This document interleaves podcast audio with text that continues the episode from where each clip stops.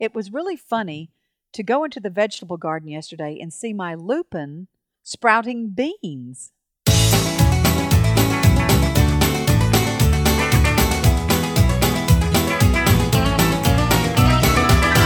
Welcome to Longleaf Breeze, subsistence farmers using three simple principles approaching but never reaching subsistence. It's gotta be fun while we're doing it, and we don't make all misstatements.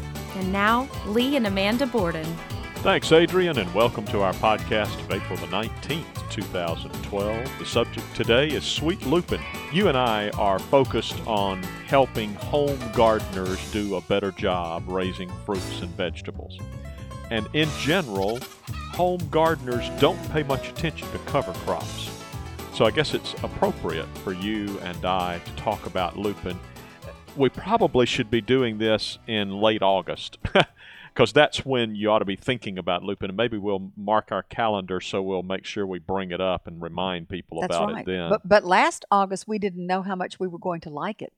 exactly. so that's why we have to wait till next August to uh, tell people more about it. But I think now that we're seeing the lupin really grow up and start going to seed, which is what was happening when I saw beans growing on my lupin.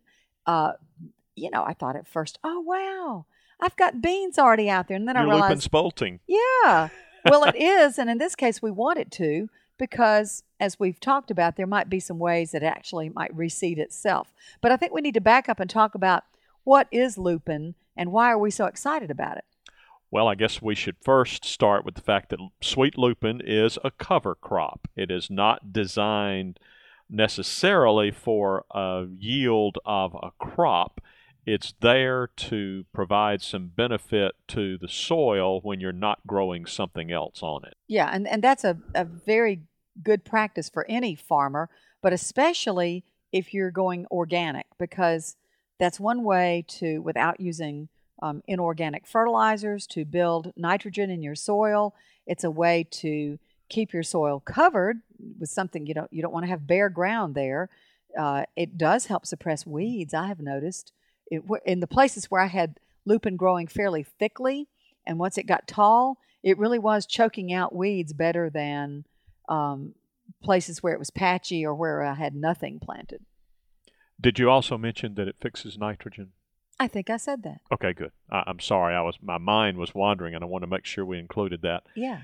it also adds organic matter to the soil, which is awfully important, as you've already noted. And I would say it's particularly important to add soil organic matter here in the deep, humid South because our soils tend to be much lower in organic matter generally. Yeah. Uh, mainly because the soil activity continues 12 months out of the year, and that means the organic matter gets what boiled off. I'm Yeah. not sure what the right way to describe it is, but our organic matter will reduce over time just from the soil activity. And so we gardeners need to do everything we can to keep replenishing that organic matter. And boy, I tell you, lupin does a great job of that. And and whether you're organic or not, it's also a good way of reducing erosion, especially in a hilly area that we have here. You've got some out in the orchard, and to the extent that it's taken uh, hold there, it does seem to be helping hold the soil. You bet. It's a great um, aid in that. We've talked some about sun hemp as a cover crop, and we probably need to put it in context here. Sun hemp is a uh, also a legume. It also fixes nitrogen. It also adds organic matter. But the big difference between sun hemp and lupin is that sun hemp is a summer cover Right, crop. right. We lupin plan is to a winter cover yeah, crop. we plan to use both sun hemp and- for summer and lupin for winter. So I think it's good to have that combination. Our practice, at least so far, has been to combine sweet lupin with black oats. That is the recommendation of your friend at Auburn. Edzard Van Santen, right, who's the one who supplied us with our lupin and our black oats this year. And uh, we are we will forever be indebted to uh, Edzard for that because it was not only generous, but it was also a great idea, and it has um, been a wonderful practice for us, and we plan to continue doing that. Now, um, until somebody shows us a better way to do it. Yeah, and one thing he wanted us to do was, which we did, was in some areas we planted only black, black oats. In some areas we planted only lupin. In some areas the combination. And what we discovered, at least on the vegetable rows out there, uh, which admittedly it's it's got a big deer fence around it, so deer are not a factor. Um, that the lupin just came up great guns, and I would say outperformed the black oats. Uh, the black oats have been a little more difficult to terminate, and um, for in order to plant my target crop, and they're they just didn't, you know, had to get pretty tall to choke out the weeds.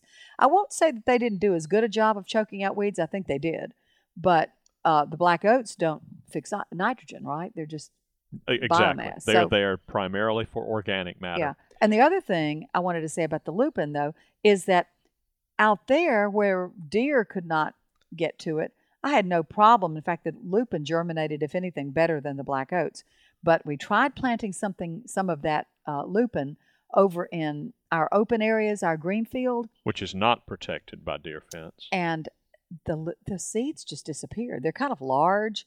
I guess Yeah, it is. And we don't know like pe- it was deer or Yeah. birds. Or We don't know what got it, but all I know is or what. it, we just it- know that the seeds disappeared, and we not we got no lupin crop. We did get some black oats over Yeah, there, and we're yeah. grateful for them.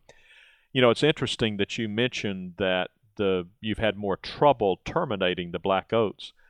I've the black oats have been slower to terminate in the orchard, and that has actually worked well for me. because you need it to hold soil um, and be able to walk around in the orchard. Exactly. For I still yeah. need that cover crop to remain vital um, even after I cut it. And when I cut the lupin, it basically kills it. Yeah, But I can cut the black oats with a bush hog or with my lawnmower, and they tend to grow back like grass, which is exactly what I need on the orchard yeah. floor. So that may tell us that in the orchard and possibly even over on the green field, black oats is uh, preferable to lupin.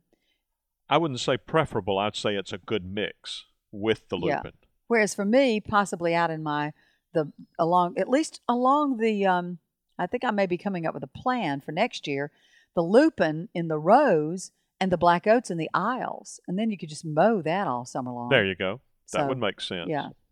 But I, yo, yeah, I don't, I don't ever want to give up lupin on the orchard floor. No, because I you are getting that you're getting that ni- nitrogen being fixed. Yeah, right. I, I want it there and, and like it. Well, let's talk about a lo- couple of challenges that you have with sweet lupin. Probably the most significant challenge is we can talk all we want about fixing nitrogen and how it's a legume and it helps you with your soil fertility and so forth.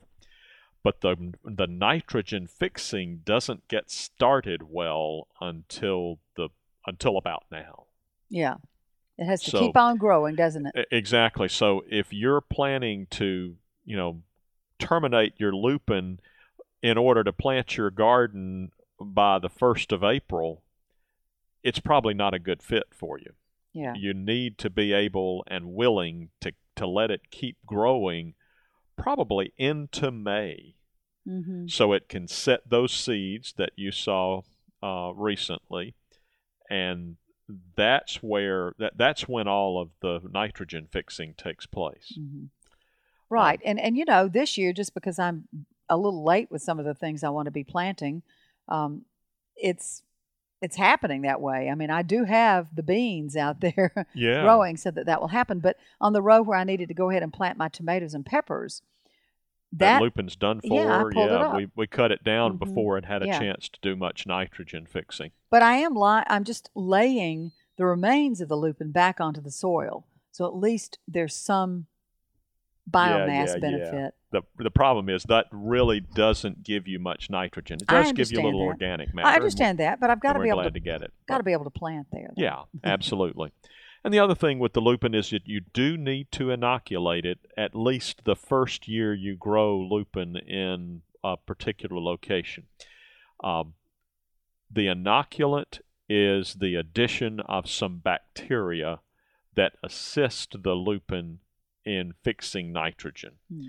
And if you don't add the inoculant, there's a pretty good chance the bacteria are already there.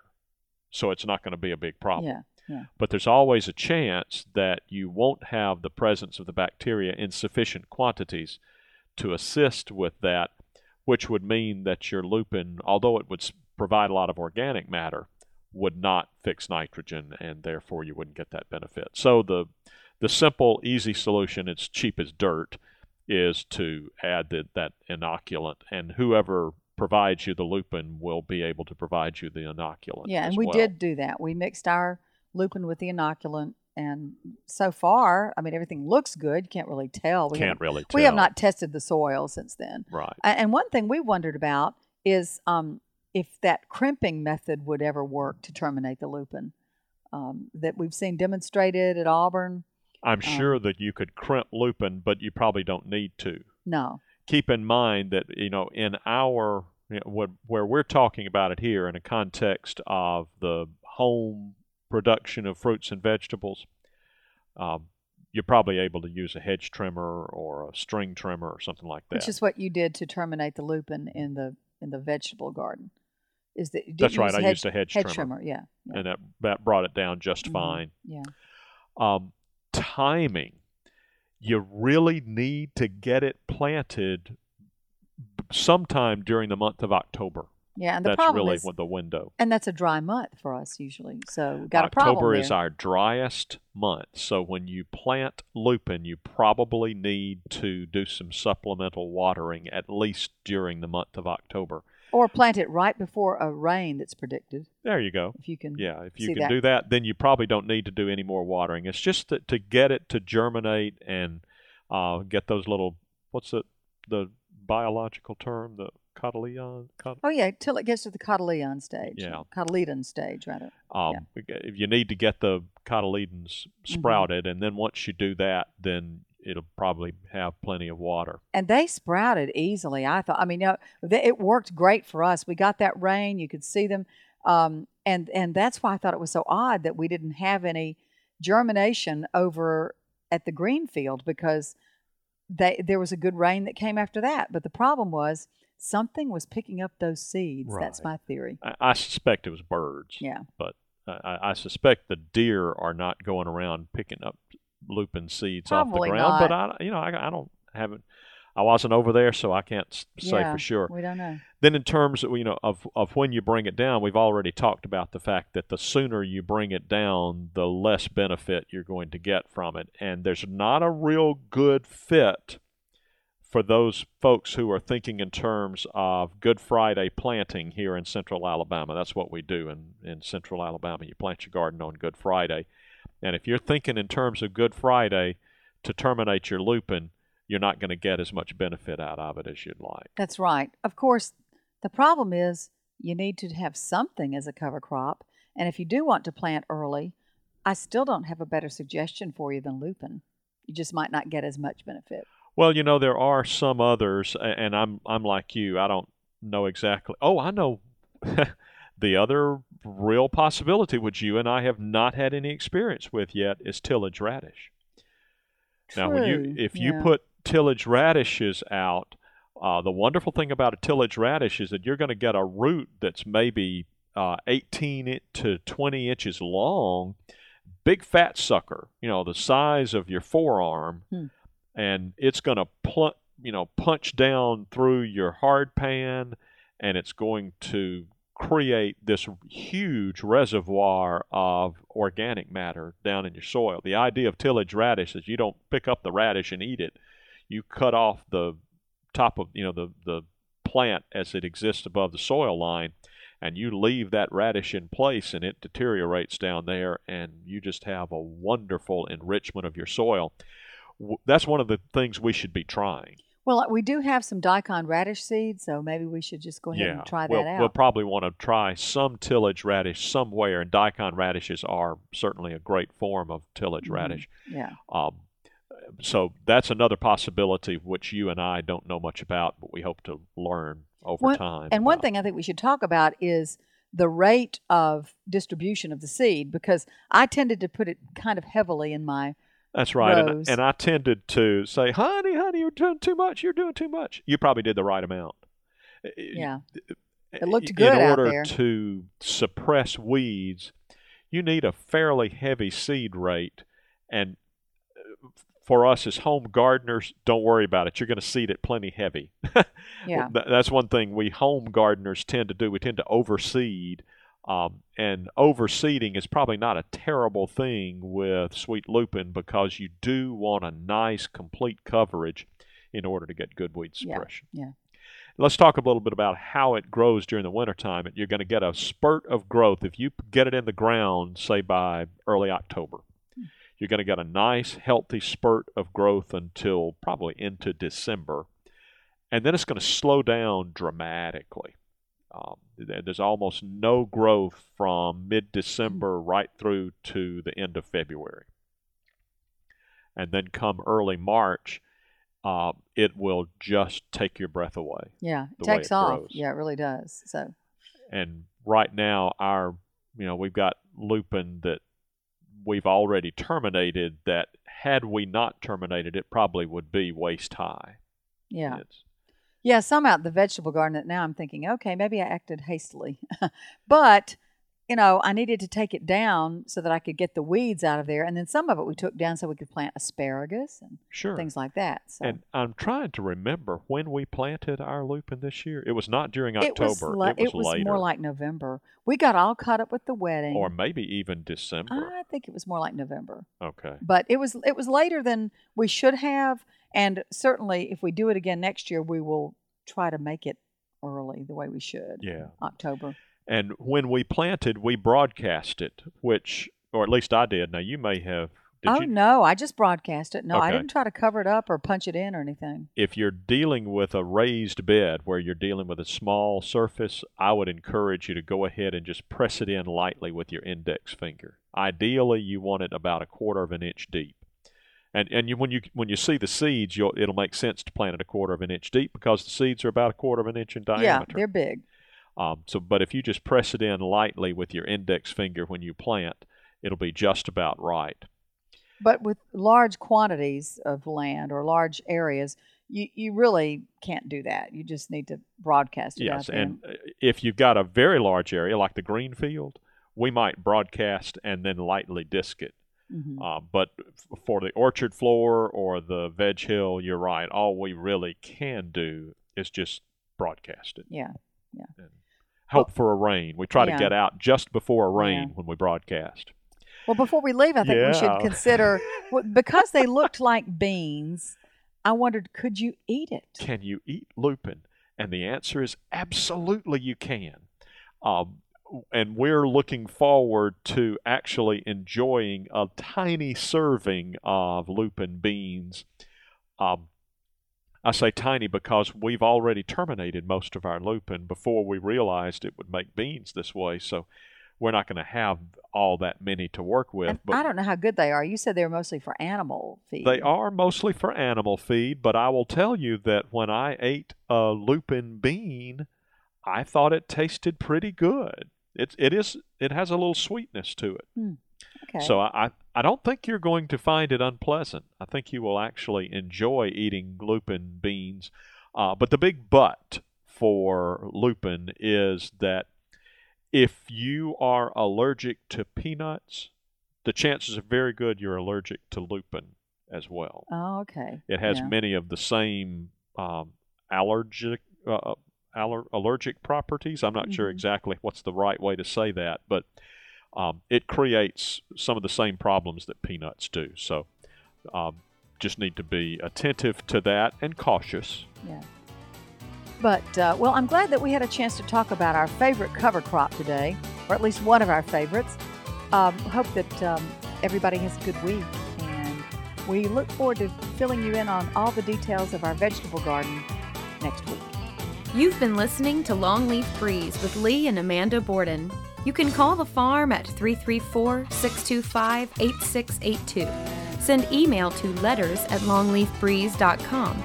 Our address is P.O. Box 780446, Tallassee, Alabama 36078. Visit us at longleafbreeze.com to learn more about the farm, to browse our archive, and to look over our planting database. You can also read the daily farm log and check in with Lee and Amanda. That's longleafbreeze.com. Thanks for listening. See you next week.